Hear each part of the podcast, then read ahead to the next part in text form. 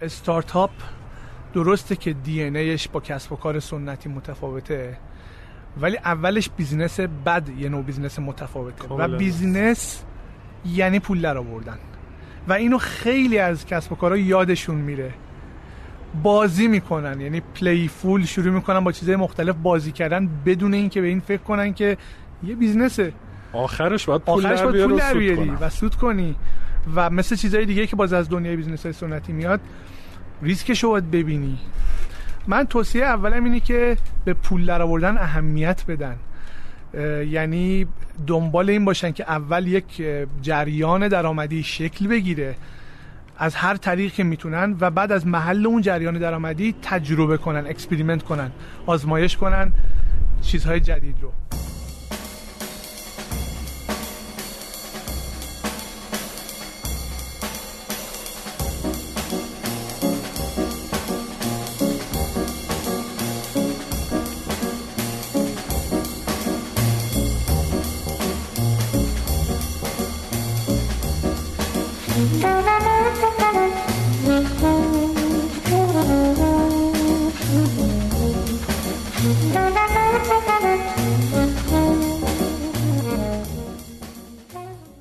سلام به همه. به پادکست در صبح خوش اومدیم. پادکستی در زمینه مدیریت کارآفرینی و استارتاپ که الان در فصل سه که چهارمین فصلش میشه چون یه فصل یک هم داشتیم. خوش اومدین. گفتم یه ها آره خوش اومدین. و- گفتیم و فکر می‌کنم اگر کسی برای اولین بار داره این پادکست رو میشنوه خلاصه میگه که اینا دیگه کیه آره ما اینطوری این دیگه. یه مشکل از پادکست در صبح و فصل سه این هم باید بگم دیگه.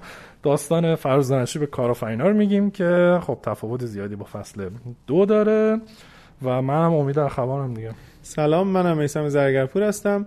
در این قسمت بخش دوم از مصاحبه با آقای مهدی صادقپور. اه، هم بنیانگذار و مدیرعامل اه، استارتاپ بسیار جذاب و شنیدنی. شنیدنی و من می‌خواستم بگم جان سخت آره. فرست کوست رو میشنوین. هر استارتاپ دیگه ای بود یه دونه از این ضربه بود جمع می‌کرده آره، الان ماشاءالله از بود. 2015 سرپاه خب این قسمت راجع به چی صحبت کرد مهدی؟ خب تو بخش قبل مهدی راجع به شکگیری و رشد در واقع فرست کوست کل فراز نشیباش بالا پاییناش تعطیل شدنش تغییر محصولش همه اینا صحبت کرد. توی این بخش در واقع مهدی راجع برنامه های آینده فرست کوست و اینکه خب با این همه مصیبت و بدبختی و کل تعطیل شدن و درآمد صفر شدن و اینا الان آخرین برنامهشون چیه؟ و حتی گفتش که تو چند ماه گذشته در واقع یه ایده ای داشتن که فکر می‌کنن کار می‌کنه و کار نکرد دوباره اونو گذاشتن کنار و باره فکر کنم نمی‌دونم n اُمین version خلاصه. فرست کوئست فرست کوئسته و بعدم راجع به خیلی چیزای جذابی اتفاقا تو نیمه دوم خصوصا خیلی بحثای جذابی کرد یه چیز خیلی. جالبی که بود این بود که چه شکلی با همسرش به عنوان هم بنیانگذار آره. دارن کار می‌کنن و اینکه اینها اول هم بنیانگذار و همکار بودن و بعد همسر آره شدن و خیلی مزایا جالب. معایبش مزایا معایبش. و نکته خیلی جالبی که بود. آره. گفت اول از همه من اینو بگم که اصلا توصیه. نمی‌کنم. خیلی ولی جالبه بعد توضیحات خیلی جذابی داد. راجع به اه، یه متدولوژی که استفاده می‌کنم به نام Getting Things Done صحبت کرد که کمکش می‌کنه که کارهاش رو بتونه به موقع انجام بده. انجام بده. راجع به mindfulness و مدیتیشن گفت. راجع به انگیزه ها گفت آره، انگیزه. اه، اون ده دقیقه آخر صحبتش خیلی به نظرم صحبت آره.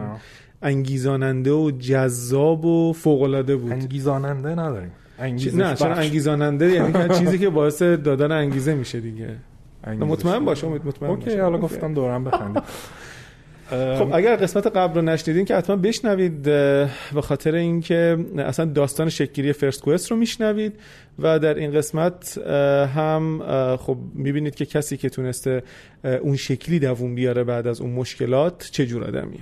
آره واقعا سخت جونی و حالا سوروایوال پشت کار پشت کار تلاش و برای بقا سخت جانی قشنگ همه اینها در خیلی. خیلی داره. داستان جذابیه.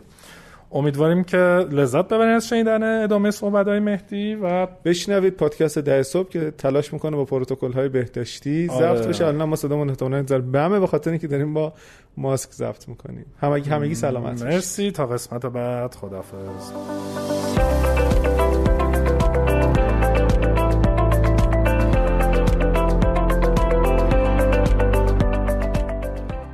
حامی این قسمت از پادکست ده صبح خونیاگره. خونیاگر یه بستر برای آموزش موسیقی که امکان یادگیری سازهای مختلف و درسهای تئوریک موسیقی رو فراهم کرده. هر جای ایران یا خارج از ایران که باشید به هر دلیلی که دسترسی به آموزش استاندارد و با کیفیت موسیقی نداشته باشید یا حتی اگه مدرس موسیقی هستین و می‌خواین روش تدریس معلم های با تجربه موسیقی رو ببینید می‌تونید از خونیاگر بهره ببرید. خونیاگر یه منبع کامل و معتبر برای دسترسی به محتوای استاندارد آموزشی موسیقیه خونیاگر.com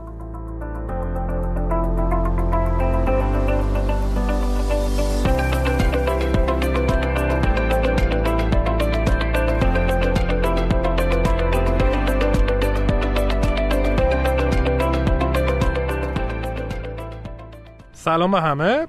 خوش اومدین به بخش دوم از مصاحبه با آقای مهدی صادق پور هم بنیانگذار و مدیر عامل شرکت فرست کوئست یا استارتاپ فرست کوئست ما قبل از اینکه شروع کنیم بگیم که به شدت ممکنه نویز بشنویم ولی به خاطر کرونا ما اومدیم توی بالکن دفتر که در واقع خیالمون راحت باشه از کرونا در واقع ما رو ببخشید و صبور باشید.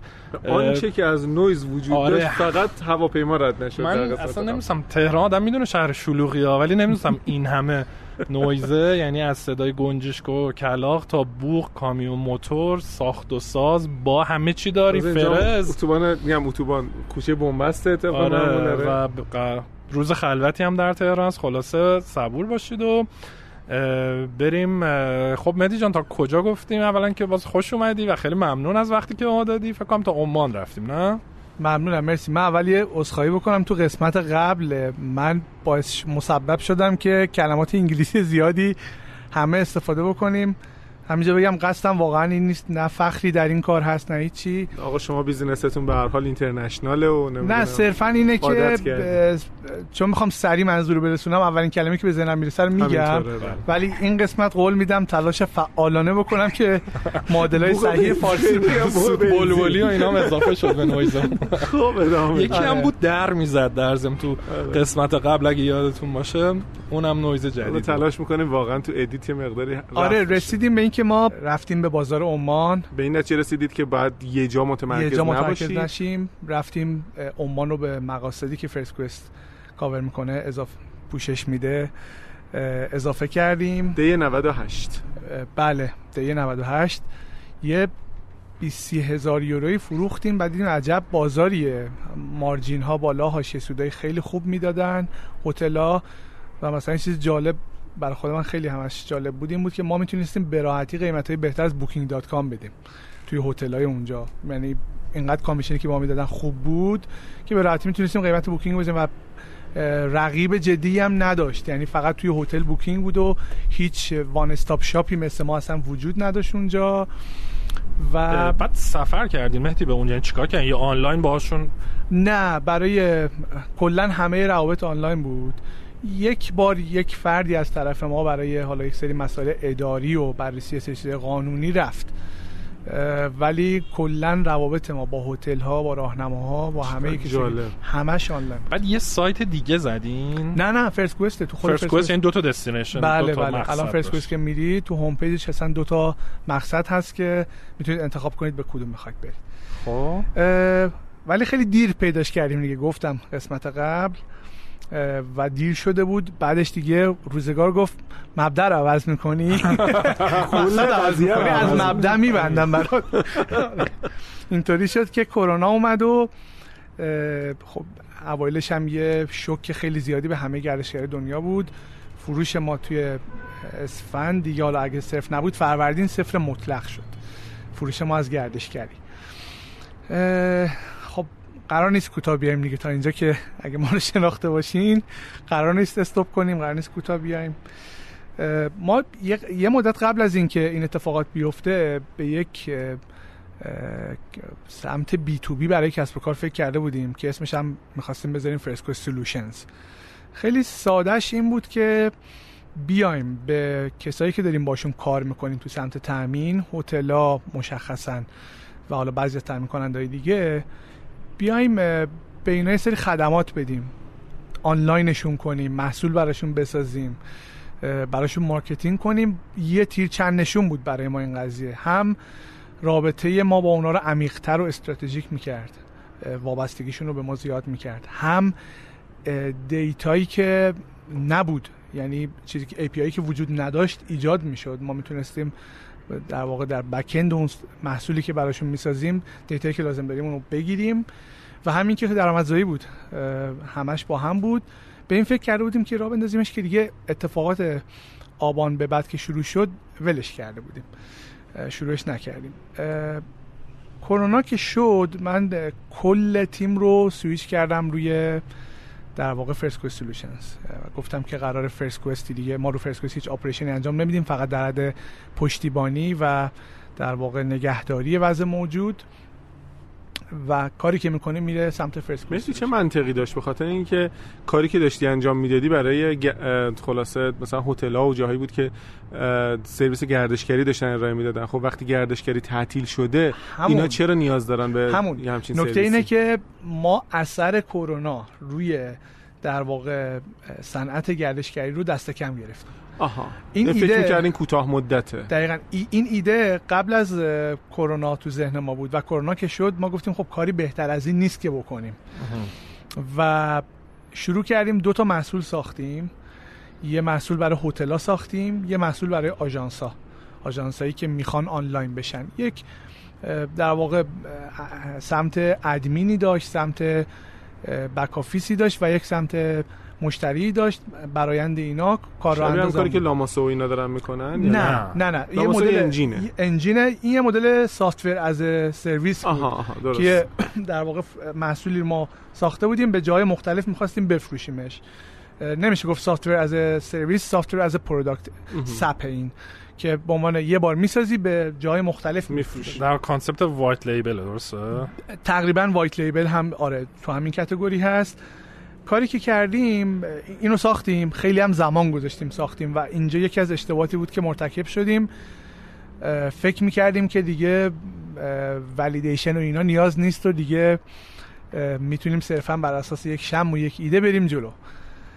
و اتفاقی که افتاد این بود که دو تا دونه بیشتر از این نتونستیم بفروشیم. محصولی که هفت ماه هشت از ما زمان بردیم تا develop ش دو تا دونه علی‌رغم یه عالمه کار marketing ی یه عالمه کار business development ی و یک عالمه مراجعه به هتل ها و آژانس ها در جاهای مختلف دنیا در هر کشورهایی که بودیم یعنی ایران و عمان هم کشورهایی که نبودیم تو اروپا تو کشورهای مختلف به صدها در واقع بازیگر صنعت گردشگری ما رجوع کردیم. و جالب این بود که به عنوان مثل قیمت گذاری که ما کرده بودیم برای محصولی که برای هتل بود 3000 یورو بود. 3000 یورو وردپرس نمیدن به طرف.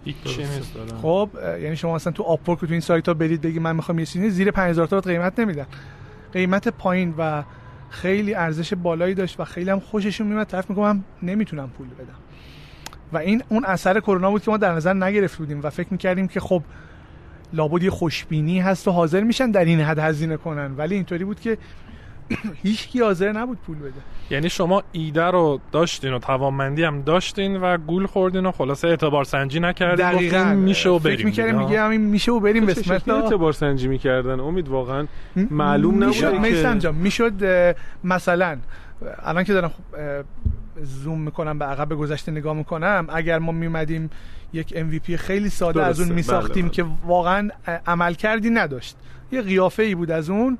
اونو می‌گفتیم بفروشین آره می‌تونیم بفروشین نه. می‌شد مثلا تو دو ماه اینو فهمید. آره MVP نمونه اولی است. ما ببخشید اصطلاح ها هست هی ترجمه میدیم که وای نستیم که از این وقت استفاده بکنیم. ما هر وقت متن این قسمت آماده بشه تو سایت بره همه اصطلاح تو پانویس همین الان MVP اگر که سرچ بکنن آره. تو سایت آره MVP رو سرچ بکنید تو سایت هم بهش می‌رسید.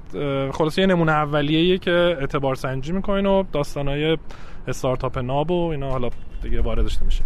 آره خلاصه این که ما نزدیک به 6 ماه رو هدر دادیم اینطوری. یعنی هدر دادیم. وسطاش هم فهمیدیم نمی‌گیره. از یه جایی دیگه از سه ماه گذشت فهمیدیم این قرار نیست بگیره. دیگه یه تلاشکی می‌کردیم اونجا ادامه می‌دادیم. می‌دونستیم اثر خیلی فراتر از این حرف هست. گفتیم خب می‌ذاریم کنار گردشگری و مدل software as product و. میایم خیلی ساده میشیم یک آژانس. آژانس خدماتی تجارت الکترونیک که در واقع خدمات توسعه وبسایت و توسعه محصول و digital marketing به هر کسب و کاری میده به SME ها میده به کسب و کارهای کوچک و متوسط میده با تمرکز روی اروپایی ها. این تغییر رو که دادیم بهتر شد یعنی دیگه محصولی نبود که بریم بفروشیمش. میگشتیم از طریق حالا هم Upwork و در واقع پلتفرمایی که برای برون سپاری پروژه هست. هم در واقع یه کوچولام approach مستقیم روی LinkedIn میگشتیم دنبال اینکه آقا مثلا چه خدمتی شما ما می‌تونیم به تو خدمت marketing بدیم فلان سایت رو می‌خوای برات develop می‌کنیم. یعنی روی اون تجربه قدیم digital marketing تون دقیقاً اینجا دیگه میسم جان منطقه اون این بود که خب ما چه کارایی بلدیم تو تیم؟ ما اینا رو بلدیم. ما digital marketing بلدیم business development بلدیم و توسعه محصول. و بیایم همینا رو به بقیه بدیم که صرفا صرف این که این مدت رو زنده بمونیم نه به دید اینکه در واقع این business بزرگ بشه. ولی اینو همین می‌دیدی که فعلا این کارو بکنیم زنده بمونیم دقیقا. تا بعد کرونا برگردیم رو گردشگری؟ دقیقا. همیشه در واقع چشمانداز این بود از یه جایی که ما این کاری که کردیم اولش خوب گرفت. یعنی مثلا ما همون اول کار یه پروژه بزرگ 27 هزار یورویی بردیم. پروژه توسعه وبسایت بود که بماند آخرش نتونستیم سود بدیم روش. فکر می‌کردیم ده هزار تا سود میدیم آخرش ضرر هم دادیم.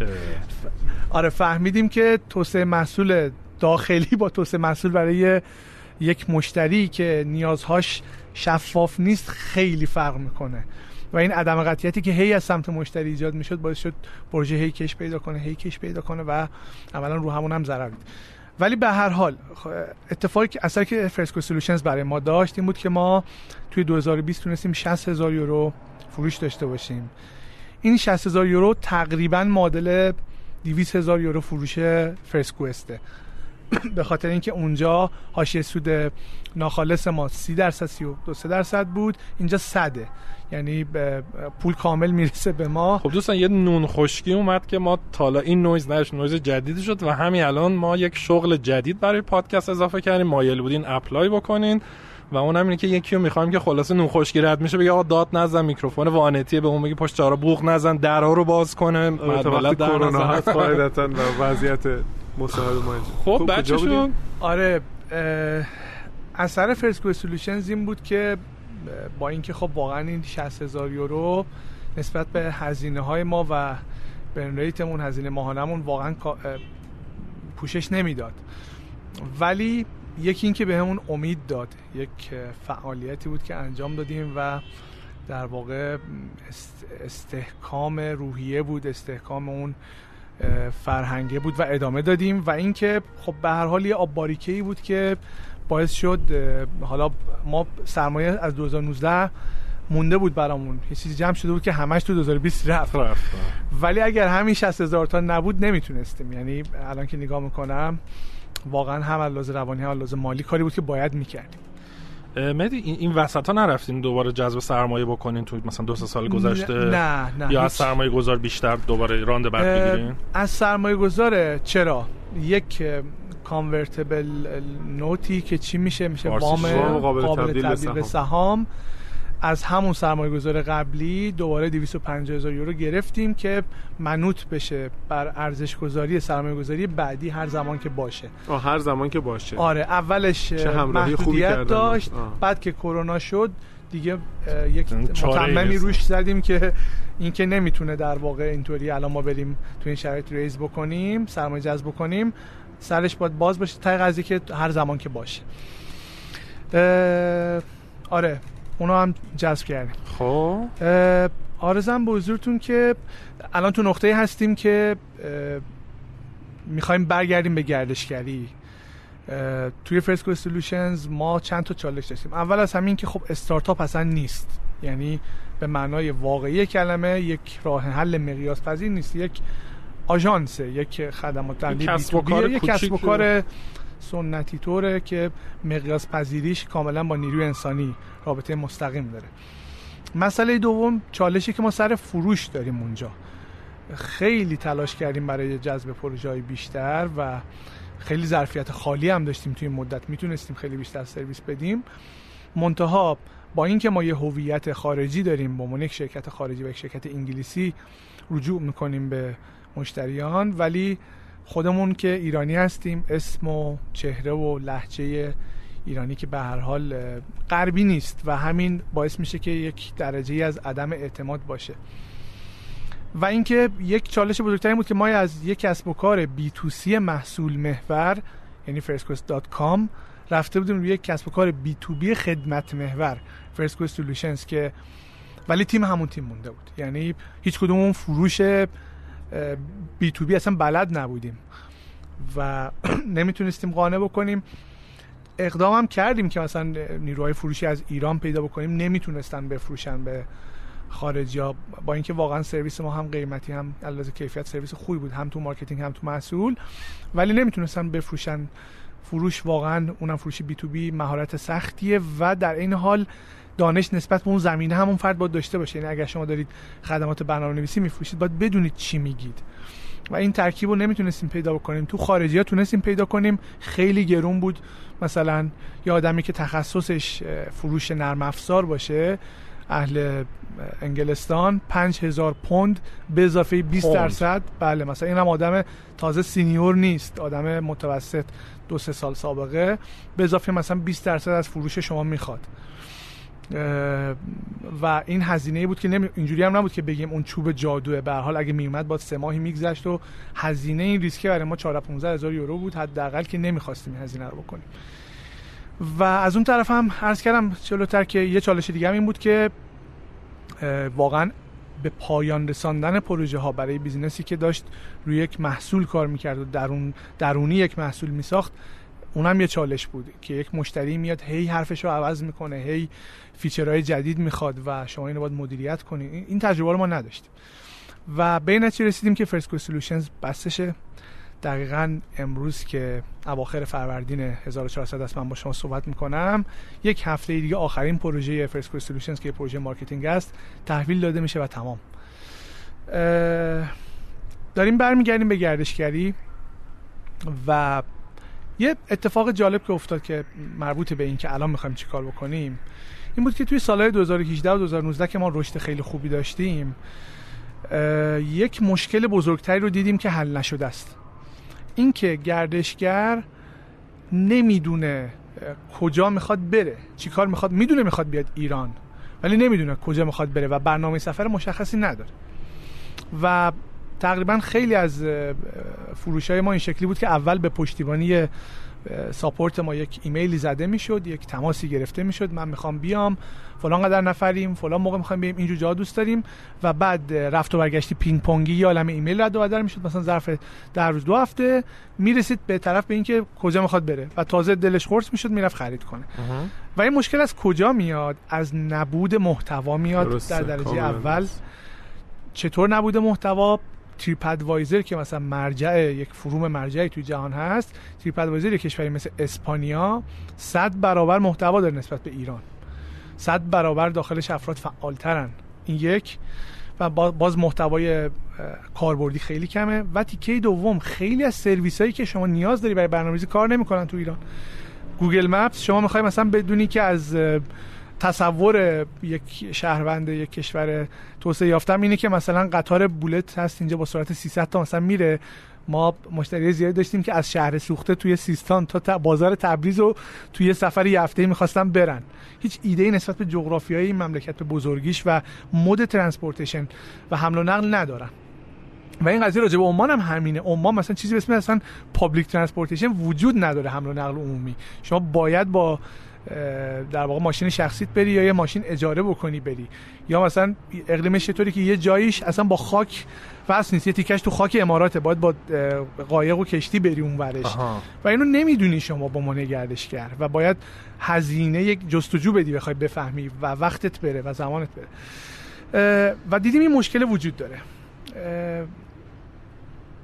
کاری که الان می‌خوایم بکنیم اینه که بیایم از یک یک پیوت بزرگ یک چرخش بزرگ پیش رومونه. نمی‌تونم بگم چرخش بیشتر تکامل این یکی. ما قبلا فقط ارائه دهنده خدمات برای ایران و عمان و حالا به صورت کلی می‌خواستیم کشورهای امرجینگ دستینیشن و مقاصد نوظهور باشیم. الان یک راهکار جامعی می‌خوایم باشیم که از تحقیق تا برنامه ریزی و بعد خرید در یک جا اتفاق میفته یعنی اون وان استاپ شاپه داره خیلی بزرگتر میشه. و واقعا وان استاپ وان استاپ میشه. و داریم افرادی که یک مرحله عقبترن به خرید نرسیدن. تو مرحله تصمیم تو مرحله تصمیمن تو مرحله برنامه‌ریزی هستن رو هدف می‌گیریم.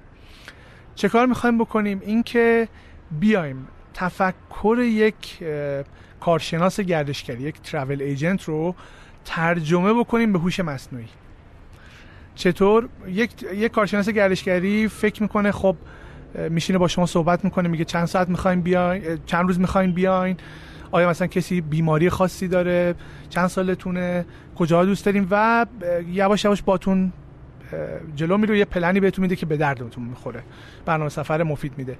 ما می‌خوایم صدها و شاید واقعا هزاران ایفودنی که توی ذهن اون اگر اینطور شد این کارو بکنی رو که در ذهن کارشناسان گردشگری هست رو تبدیل بکنیم به یه هوش مصنوعی. که بتونه توانایی این رو داشته باشه.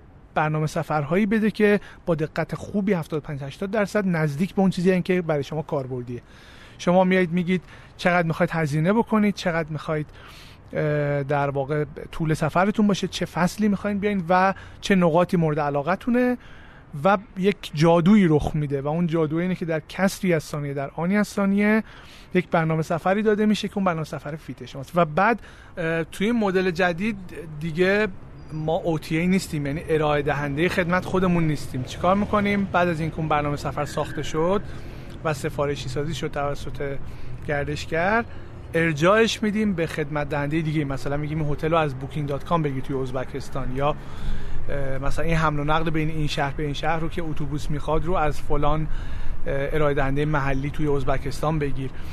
و اینجا هم یه ارزش بزرگی که خلق می‌کنیم این که شما یه بار یه فرم پر می‌کنی یه, یه single click یه دونه کلیک می‌زنی و تمام این خریدا با قول این که بست پرایسن یعنی متا سرچ انجین هست و جستجو می‌کنه در واقع انجام میشه. من دو تا سوال کوچیک بپرسم مهدی چون فکر می‌کنم دیگه کم کم بریم سر مباحث دیگه شاید اینا گم بشه.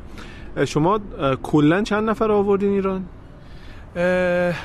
کلا 22 هزار نفر که از این 22 هزار نفر 10 هزار نفرش یه خورده کمتر از 10 هزار نفرش تو 2019 بود. آه یعنی فقط در سال 2019 مثلا حدود 40 درصد داشت. و تجربتون از همکاری کردن با ویسی تجربه خوبی بود؟ ویسی کمک کرد بهتون؟ بله. ببینید آره. کمک به این معنا بگیم که اگر اسمارت مانی بوده باشه یا مثلا یک آورده استراتژیک خیر. ولی اتفاقی که افتاد این بود که ما تجربه که داشتیم بود که همراهی خیلی زیادی دیدیم ازشون. هر جایی تونستن از جنبه های قانونی گرفته. تا در واقع مثلا به عنوان مثال همین الان ما بعد از اون ماجراها یه وام دیگه هم ازشون گرفتیم. یه RBF لون یه وام مدل RBF که مبتنی بر فروش. آره مبتنی بر فروشه قرار نیست تبدیل به سهام بشه قرار نیست پسش هم بدیم کلا یعنی پسش از محل فروشه. سود برمیدارن و این خب چیزی که ما از واقعا هر جایی انتظار نداریم اینقدر همراهی بشه.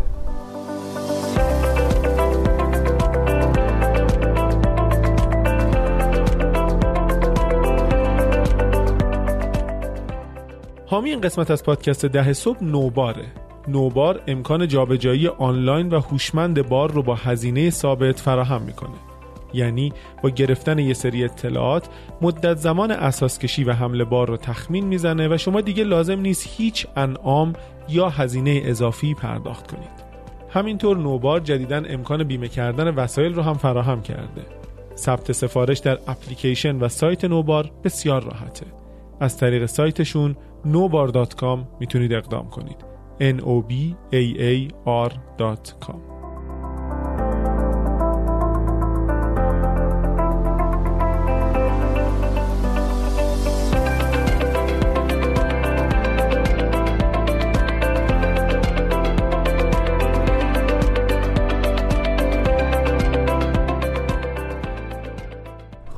یه چیز دیگه ای که فکر می‌کنم احتمالا ممکنه جذاب باشه امیدم بهش اشاره کرد و ما هم توی فصل یک پادکست فکر می‌کنم توی قسمت دوم یا سوم فصل یک بهش اشاره کردیم اینه که تو با همسرت داری اینجا کار می‌کنین و توی قسمت قبلم یه اشاره کردی که هم خوبه هم یه سری مشکلاتی داره و اینا یه اشاره کوچیکی اگر که بتونی بهش بکنی آره حتی اشاره بزرگی آره. مسئله جدیه به نظرم آره. خیلی مسئله آره.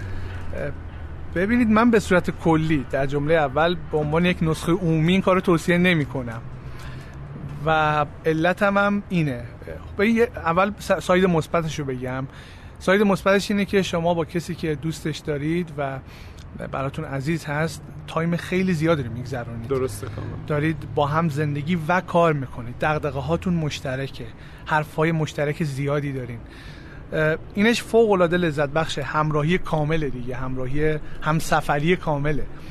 در کار و زندگی و فوق العاده لذت بخش من دوستش داشتم. چالشی که هست جدا کردن کلاه‌ها و نقشه نقش به عنوان CEO و CMO من مدیر عاملم و مینا مدیر marketing و دو تا آدمی که همسر هم دیگه هستن. این کلاه‌ها رو جدا کردنش سخته. چطور؟ به عنوان مثال یک جایی من به مینا یا مینا به من باید یه feedback ی بده و feedback تلخی هم باید بده. و شاید حتی باید عصبانی این feedback رو بده. مثلا تو در مقام مدیر عامل احتمالا آره.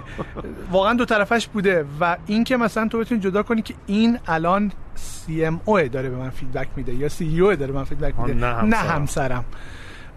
و ناراحت نشی ازش و بدونی که این فقط کاره این کار سختیه. واقعا پختگی که در طول زمان خود ما به دستش آوردیم. اولش اصلا اینقدر راحت نبود. مهارتی بوده که به حال به دست آورد. دقیقاً بله. مهارتی که به دست آورد الان خیلی خوب داره کار خطر می‌کنه. دیگه ای هم که هست ان زندگی شما پایدار و همیشه همراه با خلاصه خوشی باشه. ولی فکر می‌کنم خطر دیگه ای که هست اینه که ممکنه که اختلافی به هر حال در زندگی زناشویی به وجود بیاد و این اثرش رو کار بذاره. آره. از هم پاشیدن کار بشه. آره. ما خدا رو شکر خب خیلی خوبیم با هم. چقدر عالی رفیقیم با هم به معنای واقعی کلمه بهترین رفیق من میناست. و ازش هم بپرسین بهترین رفیقش منم. ولی واقعا چیزی که شما میگید درسته. برعکسش هم کاملا هست. آره دیگه. برعکسش هم از کار بیاد. از کار بیاد توی زندگی کاملا هست. به حال تو کار ما داریم صحبت از بنفیت می‌کنیم از صحبت از سود می‌کنیم صحبت از هزینه می‌کنیم صحبت از ریسک می‌کنیم و همه اینا اونورم می‌تونه تاثیر بذاره. فایده هاش چیا بوده؟ علاوه بر اونایی که گفتی یعنی مثلا شما از این رابطه خوبی که با هم دیگه دارین توی حل چالش های کاری تونستین استفاده کنید آره خب اولیش اعتماد در بالاترین حد ممکن. اینکه شما لازم نیست اصلا چیزی رو چک بکنید با هم دیگه. کافیه که بگید. آره دیگه. در بالاترین حد ممکن اعتماد. دیگه اینکه خیلی تایم برای صحبت کاری زیاد دارین چون حتی این برش هم بعد زیاد بشه به زندگی شخصی برسه. مثلا اینطوری نمیشه که چه می‌دونم بعد از کار که میری خونه یا آخر هفته همش دوباره حرف کار بزنیم ما که کلا جفتمون بنای واقعی کلمه ورکهولیکیم یعنی معتاد به کاریم و همیشه درگیر کاریم. یعنی من جمله بنده خدا رو لینکدین میخوندم. یه کسی بود که تازه اکسیت کرده بود با صدها میلیون دلار. چند صد میلیون دلار ولی این جملهش عجیبه. که من خوشحالم که یعنی business ش هم کاملا سوده و اینا خوشحالم که دیگه مجبور نیستم پنج دقیقه هر روزه هر هفته هر ماه و دغدغه داشته باشم. و این این واقعیتی که به عنوان تو زندگی کارآفرین هست. کار شما رو ول نمی‌کنه. شما چیزی به اسم work-life balance وجود نداره. جدایی بین کار و زندگی نیست. work-life integrity وجود داره. ادغام کار و زندگی و اینکه اینا با هم هم مسیر باشن وجود داره. ولی نمی‌تونی بهش فکر نکنی. آخه مسافرتی نیست بهش بری. توش توش فکر نکنی به کار و به اینکه در آینده چیکار بکنیم. یه برای خوب داره برای خوبش اینه که خیلی زمان داریم با هم دیگه حرف بزنیم تو ماشین داریم میریم تو راه صحبت می‌کنیم راجع مسائل. نظر همکاراتون هم مثبت نسبت به این اتفاق؟ آها نکته جالب دیگه اینه که یه حس چجوری بگم؟ همبستگی؟ یه, حس هم... یه جوریه که انگار خونه است به بقیه میده. یه سطح بالایی بالاتری از حد نرمال صمیمیت واقعا توی فرسکوس هست. که من اینو بخش زیادیش رو از همین رابطه خودمون می‌دونم. فوق العاده است این این حسی که ما توی فرست خب بعد یه سوال دیگه مهدی. این همه که شما واز شدین بسته شدین تغییر دادین از این به این از اون به اون. من یه دو آقای همساده میافتادم. کلاه قرمزی بعد کلی فکر می‌کنم یه بند شما تعدادتون زیاد شد کم شد بله. یه عالم. این همه داستان و این همه که به قول تو یهو یه اتفاقی افتاد بسته شدین دوباره یعنی حالا یا فروشتون صفر خیلی سنگین بود اتفاقی بله. شما چی باعث شد دوباره انگیزه داشته باشی؟ دوباره رو پاتون وایسین. اون از کجا میاد چی میشه؟ چه اتفاقی میفته ما به شوخی توی فرست کوئست میگیم ما هر دو سال یه بار به فنا میریم. دو دقت کنید. 2015 و 2016 عالی بود. رشد و اینا. 2017 اون ماجرای بله. پولا و اینا. بعد 2018 و 2019 عالی بود. 2020 کرونا و این ماجراها. ان 2021 و 2022 طلایی جلومونه. تا 2023 خدا بخیر کنه. ولی جدای از شوخی ببین امید من چیزی که همش به بقیه هم میگم دوستانی لطف دارن از من نظر می‌خوان توی کسب و کارشون مشاورشون هم حرف می‌زنم باشون همش همینو میگم. میگم دو تا تیپ کلی آدم داریم. یه تیپ که تیپ مبارزه تیپ فایتر یه تیپ تیپیه که اینجوری بهتون بگم با مثال فوتبال لستی بگم. توی فوتبال لستی دو تیپ آدم داریم. یکی اونی که گل اول بخوره میگه باختیم. یه تیپی اونطوریه که گل اول بخوره به من گل می‌زنی سه تا می‌زنم. خب یه روحیه رقابتی و روحیه فکر می‌کنم خارجی بهش میگن باکسرز منتالیتی روحیه بوکسوراست که اینطوریه که اگه روزگار یکی بهت می‌زنه به جای ناراحت عصبانی باش. خب, خب. ناراحت نباش عصبانی باش و برگرد بهش. دو تا بزن. دو تا بزن. این روحیه رو من دارم. همیشه با هم بوده و فکر می‌کنم خیلی از کارآفرینام دارن. ولی یه خود عمیق‌تر اینو بررسی کنیم. این تو به حال یه جایی ممکنه ببری. یه جایی که ای بابا این همه ما زور زمین این همه پلن این همه فلان و آره امید نمی‌خوام بگم که اینا نبوده ولی من می‌خوام چند تا ذهنی منتال مدل چند تا مدل ذهنی رو با بقیه به اشتراک بذارم که به دردم خورده. یکی همینه بود که گفتم ذهنیت بکسور. یکی اینه که واقعا اگه ما به افق زمان افق زمان رو بزرگتر ببینیم نمی‌دونیم یه اتفاق خوبه یا بد. احسنت. چی میگم؟ یعنی به عنوان مثال من الان اومدم فرسکو سولوشنز انجام دادم با 60 یورو. من نمی‌دونم این در آینده چه اثری داره. من نمی... فقط وقتی به گذشته نگاه می‌کنم می‌تونم الگوها رو ببینم. ولی رو به آینده که نگاه می‌کنم نمی‌دونم اتفاق ذاتش خوبه یا بد. و این به من این استقامت رو میده که تو نمی‌دونی. ولی تو چیزی که دست تو اینه که بری جلو تا بدونی. من یه چیزی بگم. این حرفی که مهدی می‌زنه رو هانس دقیقا تو بخش دوم مصاحبهش که میشه قسمت پنجم فصل سه پادکست هم به نحو دیگه ای زد. یعنی اینکه ما اثر زمان روی کارهامون رو چون خیلی وقتا نمی‌دونیم واقعا نسبت بهشون مثلا شاید واکنش خیلی درستی نتونیم نشون بدیم. و توصیه می‌کنم اگر اون قسمت رو هم نشنیدین که قطعا گوش بدیم مرسی. آره این مدل ذهنی دومی که به من خیلی کمک کرده. یه موضوع دیگه هم هست مدل ذهنی نیست بیشتر اینه یه چیزیه که به دردم خورده. اونم اینه که خودم خیلی خوب می‌شناسم. خیلی روی خودشناسیم وقت گذاشتم. این خودشناسی توی سالهای اولیه فرست کوئست از MBTI و Big 5 و چیزهای ساده اینطوری شروع شد. تا mindfulness که الان مثلا روزانه من اون observation درون رو دارم اون جلسات مدیتیشن رو دارم این کارا رو می‌کنم. دوستان MBTI یه تست شخصیته که ما فکر تو highlight های اینستاگراممون هست. می‌تونید تو تنیم پادکست تو اینستاگرام پیدا کنید و ببینید. خوب جای رسیدی. من خودم به شدت طرفدار مایندفولنس هم منم یه یکی دو سالی تو این بازی افتادم. چقدر کمکت کرده مهدی؟ ببین کمکی که می‌کنه اینه که شما اگه بدونی چه چیزی حالتو خوب می‌کنه و چه چیزی حالتو بد می‌کنه. چه کاری رو به عنوان یه مدیر عامل شما یه عالم کار می‌کنی که یه بخشیشو واقعا دوست نداری. بله. یه بخشیشو دوست داری. پناهگاهات کجان؟ من اینو خیلی دوست دارم. شلترت کجاست؟ پناهگاهات کجاست؟ من می‌دونم مثلا لول های پناهگاه من می‌دونم. برای من ساده ترین پناهگاه ممکن مثلا اینه که من گیمرم. میرم گیم بازی کنم. آره من سال 88 دو تا سومی دارم با تیممون توی کانتر کشوری. توی کانتر استراک و دو تا آره. 87 آره. گیم برای مثلا لول اوله. می‌بره من به یه دنیای دیگه میرم تو اون شلتره. یه لول اون خونه پدر و مادر همسرمه. میریم اونجا. اصلا برای من پناهگاه. میرم از در تو دیگه دغدغه ها میره کنار و غرق در واقع رابطه خوب و صمیمی اونجا میشیم. خب. لول آخرش هم خونه پدر مادر خودم. جواب نده و جمع کنم برم شمال دیگه. وقتی اوضاع سخت میشه میرم شمال. کی بستنی می‌خوری؟ چون برای من یکی پناهگاه بستنی نه بستنی شینیجات اهل شینیجات نیستم. آره و این پناهگاه رو آدم باید بشناسه راجع به خودش که ببین با همه چیزایی که من میگم با اون منتال مدل و هزاران روش چه می‌دونم بهرهوری و همه اینا یه جایی می‌خوری زمین. یه جایی بله، اینطوریه که داری بلند به این فکر می‌کنی که چرا اصلا تو داری این کار رو ادامه میدی؟ اصلا چرا باید ادامه بدی؟ و پیش میاد زیاد و ولی تهش یه چیزی میشه. بعد از اینکه میری تو اون پناهگاه برمیگردی اتفاقی که برای من میفته اینه که نمی‌دونم نتیجه چیه ولی قرار نیست کم بیارم. میرم جلو. درست. یه کلکلیه یه پرروییه. این راجب این تیکه خودشناسی خیلی مختصر مثلا بخوای راهنمایی کنی شنونده ها رو که چند مثلا منابع یا دنبالی چند تا keyword بگی که بعدا دنبالش برن چی بله هست؟ بله. ببینید خودشناسی خب مثلا سا... یعنی پایش با مدیتیشن و اینا شروع میشه که یه عالمه اپلیکیشن برای به اصطلاح guided meditation مدیتیشن های راهنمایی شده هست اپلیکیشن Calm هست. Headspace هست. اینا هست که می‌تونن استفاده بکنن. رایگان خیلی از منابع هم هست.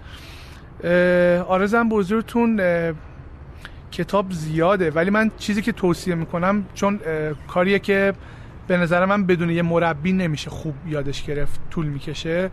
من دوستم مرتضی خضری‌پور عزیز تو این قضیه برای من مربی بود. خود مرتضی استاد شاید دکتر کوروش حشمتی هستن. ایشون استاد mindfulness هستن.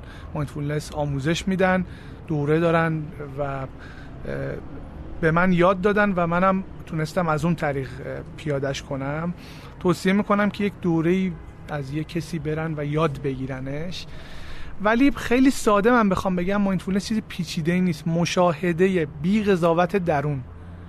همینه. در و در لحظه. اینکه این آدمی که مثلا اینجوری بهتون بگم پاشو رو پل آبر ول کرده ماشینا داره از اون زیر میرن میگه این ماشینه چیه؟ بدون اینکه قضاوتی اون ماشینه. دارن می‌بینن فقط. آره اپ هدس من خودم با Headspace شروع کردم و خیلی به نظرم اپ خوبیه و همینجا می‌تونم بگم که ایده استارتاپی فوق العاده خوبیه. فکر نمی کنم ایرانیش باشه. زبان فارسی. زبان فارسی. و انیمیشن های خیلی جذابی داره. فکر کنم اینی هم که گفتی از اونجا اومده. خیلی جالبه. خب بعد مهدی یه خود راجع به در واقع زندگی روزانت بگو. یه روز تیپیکال مهدی کی پا میشی؟ روتین های صبح چه چقدر کار می‌کنی؟ چی میشه؟ این خیلی فرق کرده تو این سالا. هم من به عنوان شخص هم شرح شغلی من در فازهای مختلف کسب و کار خیلی متفاوت بوده.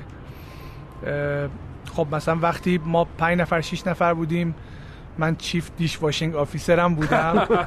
chief تی‌کش officer م بودم. جدی میگم همه رو خودم انجام دادم. نه نیروی خدماتی بوده نه چیزی. در یک نقطه product manager بودم. یک سال product manager بودم. خودم مدیر محصول بودم با developer ها محصول ساختم. بخش زیادی از روزم حول product بوده. در فاز بزرگترین فاز رشدمون توی سال 2019 من بیشتر business developer بودم. مدیر تیم توسعه کسب و کار بودم. همیشه مسئولیت خب مثلا مالی با من بوده. هم fundraising هم مدیریت مالی کسب و کار جزوی از کار من بوده. ولی واقعا شرح شغلی یک مدیر عامل در طول چرخه یک استارتاپ خیلی عوض میشه. ولی الان مثلا صبح کی الان اگه بخوام از روتین بگم خب آره. الان یه اتفاق خیلی خوب افتاده. یه ماه خدا رو شکر دارم این کارو می‌کنم. صبح خیلی زود بیدار میشم. دیگه از 6 اون برتر نمیره. یعنی 5 تا 6 بیدار میشم. ده خوابم. ده دیگه ده و نیم خوابم. 5 6 بیدار میشم. یه ورزش 45 دقیقه‌ای دارم. یه بخشش حالا دو بیا پیاده روی. اگه حال نداشته باشم یه بخشش هم قدرتی. مثلا میام تو خونه شنا و حالا مثلا اسکواد و یه سری ورزشی که میشه تو خونه انجام داد و انجام میدم. خیلی اثر خوبی داشته از این لحاظ که انرژیمو تو طول روز بوست می‌کنه تقویت می‌کنه. و من صبحونه هم مثلا حالا دیرتر می‌خوریم نه صبح مثلا صبحونه تازه می‌خوریم. سعی می‌کنم که اغلب روزا بتونم مثلا ده سفر رو بخونم.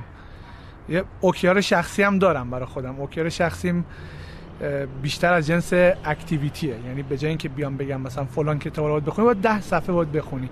این خیلی برام جواب تبدیل به اقدام میشه. دقیقا تبدیل به اقدام شده. سعی می‌کنم کتاب رو بخونم. دیگه همین است. بعدش هم اومای صبونه پروپیمون. من و مینا خیلی صبونه دوستیم. صبونه انگلیسی خیلی دوست داریم. پا میشیم مثلا یه bacon ی سوسیسی چیزی میندازیم با تخم مرغ و version حلالی. version اسلامیش 100 درصد. آره یه صبونه خوب و بعدم که روز شروع میشه روز شروع میشه. عموما بخش زیادی از وقت من به هماهنگی اعضا میگذره. به اینکه مطمئن بشم هر کی رو مسیر درستشه و داره رو اون چیزی که باید کار می‌کنه. الان چند نفرین؟ الان 18 نفریم. متاسفانه به زودی میشیم 14 نفر.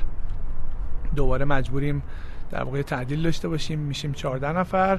که بتونیم حالا مدت زمان کافی ادامه بدیم که بتونیم به جذب سرمایه بعدی دور کارم هستین الان. الان نه.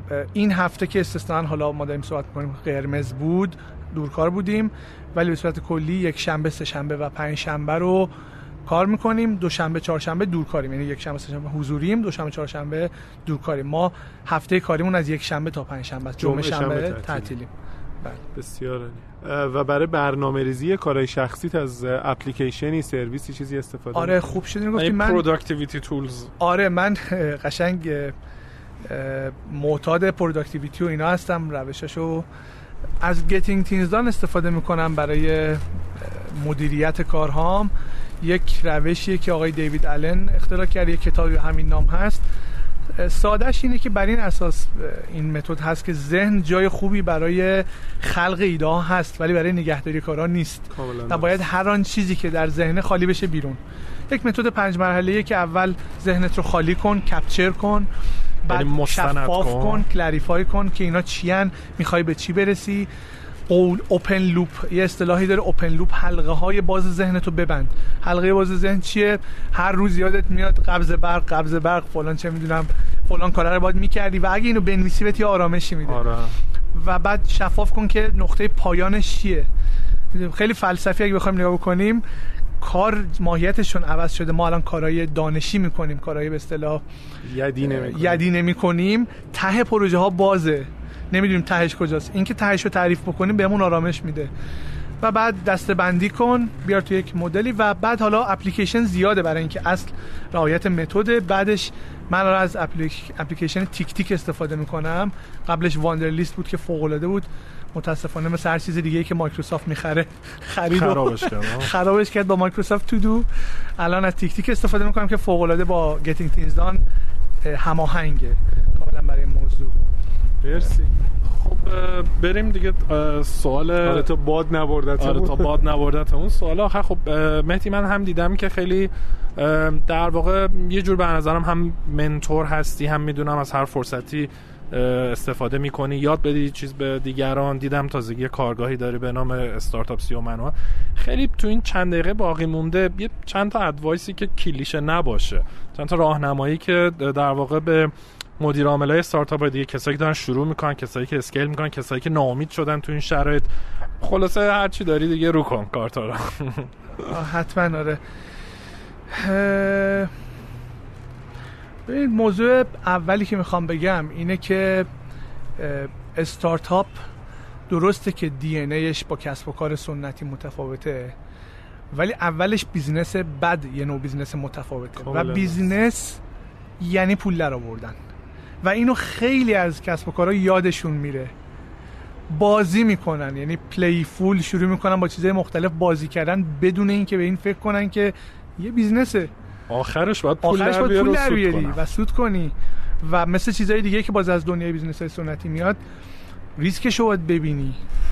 من توصیه اولم اینه که به پول در آوردن اهمیت بدن.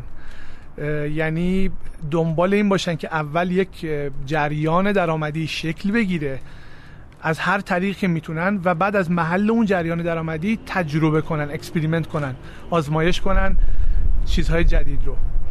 موضوع بعدی همون توی صحبت هم اشاره کردم تو داستان فرسکوس بود. تمرکز بی نهایت توی فازهای ابتدایی کسب و کار تا product market fit تا تناسب محصول بازار بی نهایت مهمه. مهمه که شما همزمان سعی نکنید. چون یه اتفاقی میفته اینه که کارآفرین به خصوص اگر تجربه اولش باشه با یک ذوق و شوقی من می‌خوام من دنیا رو می‌خوام عوض کنم. همه رو می‌خوام با هم بسازم همه پروداکت رو همه بازار رو می‌خوام با هم بگیرم و این اشتباهه. چیزی که میگم اینه که خب ما باید آگاهانه تصمیم بگیریم با چه سرعتی می‌خوایم مسیر کارآفرینی رو بریم. راجع به اسپیدش باید تصمیم بگیریم. دو جون میشه رفت. یه وقت اینه که شما می‌خوای خیلی سریع aggressive خیلی جاه طلبانه و تهاجمی بری جلو هی پول raise بکنی هی دورای مختلف و هی چیزای مختلف رو امتحان بکنی و بیاری بالا. این این که شما می‌خوای یه لامبورگینی رو مثلا برونی. سوال اینه آیا می‌تونی برونی؟ می‌خوای اصلا برونی؟ می‌خوای برونی و چون هر کسی یه راننده اشتباه بدی میزنتش در دیوار. چیزی که من کلا توصیه می‌کنم اینه که اغلب استارتاپ نباید این مسیر برن. باید آروم جلو برن باید bootstrap کنن. باید برسن به درآمده و و از همه مهمتر اینکه کلا شاید شما بگی کلیشه است ولی واقعا ما به این رسیدیم که کاستومر سنتریک بودن یک کسب و کار مشتری در مرکزش باشه یه چیزیه که من الان هنوزم نمی‌تونم بگم کامل فهمیدمش. ولی واقعا اگر ما بیایم یه مشتری رو در نظر بگیریم حول اون مشتری بیزینس بسازیم نه حول خودمون. این تفاوت بزرگ است. کارآفرین اغلب حول خودش می‌سازه. من اینجوری هم پس بریم اینطوری. به خصوص من مثلا از دنیای ام بی ای مثلا اومده بودم. ام بی ای بازی می‌کردیم ما یکی دو سال. ای این مدل امتحان کنیم. آقا ول کن. اصلا مهم یادگیری تو مهم نیست. تو باید راجع به مشتری یادگیری داشته باشی. ببینی دغدغش یه حول اون بسازی. بخوام جمع کنم یک زمان می‌بره. حواسشون باید باشه که صحبت از چند سال عمر می‌کنیم. الان برای من شده 6 سال و 3 ماه. فکرشم نمی‌کردم. موقعی که شروع کردم فکر می‌کردم سر سه سال exit و تموم. تموم. هیچ ایده ای نداشتم. واقعا یه چیزی که الان فکر می‌کنم یه جای خوندم میانگین. تا زمان exit 11 سال تا زمان profitability 6 سال زمان می‌بره. بله. میانگین. و شما می‌تونید تو میانگین نباشید. بدونن دارن چه investment بزرگی قراره بکنن. چقدر بزرگه چقدر عمر می‌خواد بذاره. و آگاه نسبت به این مسیر قدم بردارن. دو در طول این مسیر کم نیاوردن و پررویی لازمه. انواع اقسام عدم قطعیت ها میاد چپ و راستتون می‌کنه و نباید کم بیارید. اگر می‌خواید برید جلو به معنای این نیست که بدون پلن بریم جلو. اصلا به این معنا نیست. می‌دونیم می‌خوایم چیکار کنیم ولی نباید کم بیاریم. مشتری در مرکز باد باشه یادگیری از مشتری به مراتب از یادگیری اسکیل هایی که شما یا قرار یاد بگیرید مهمتره. مهم اینه که مشتری رو بشناسید. حرف باش باید بزنید در هر مقطعی از کسب و کار. یعنی همین الان هم ما باید حرف بزنیم. بعد 6 سال. همیناست جمعنیش من سوال آخرم بپرسم که مرتبط بود. ببین وقتی کسی استارتاپی رو شروع می‌کنه یه مقدار جلو میرن به نظرت باید تکلیفشون با تهش روشن باشه. یعنی چی؟ یعنی طرف یکی میگه آقا من می‌خوام سری بزرگ کنم یکی بیاد منو بخره. یکی میگه نه این بچمه می‌خوام نگرش دارم بیزنسم بشه. هر کی می‌دونی می‌خوام ببینم این از اول مهمه به نظرت آدما بدونن یا نه؟ میگی شروع کن برو جلو بعد تصمیم بگیر. به نظرم بهتره که بدونن. به نظرم بهتره که آدم از اولش یه دیدی داشته باشه. و آگاهانه قدم برداره. من خیلی ها رو می‌شناسم کسایی که حالا یا مستقیم غیر مستقیم با در ارتباط بودن که وسط راه ول کردن رفتن. این وسط راه ول کردن از دو چیز میاد. یکی اینکه نمی‌دونی این مسیر چیه. دوم اینکه تهش برات مشخص نیست. اون ته مشخص نبودنه به مثلا من اینطوری می‌تونم بگم. کسی که مطلقا برای پول سازی میاد. بله. فکر می‌کنه که می‌خواد بیاد فقط پول در بیاره و دنبال این نیست که یک اثری بذاره یک یه چیزی فراتر از پول توی داستان نیست. حالا اون می‌تونه اثرگذاری باشه می‌تونه یک یه چیزی باید باشه شخصی. تو case یکی از کسب و کارهای موفقی که می‌شناسم اینه که می‌خواد یه چیزی رو به خودش و اطرافیانش ثابت کنه ولی باز پول نیست. یه چیزی غیر پول می‌خواد این مسیر چون سوخت کم میاری. اگه فقط خیلی اگه بخوای پولی بری جلو خیلی زود برات غیر منطقی میشه ادامه business. چرا من باید ادامه بدم وقتی می‌تونم برم فلان کسب و کار؟ به عنوان مثلا یک executive 40 میلیون بگیرم. 50 میلیون بگیرم. چرا باید ادامه بدم؟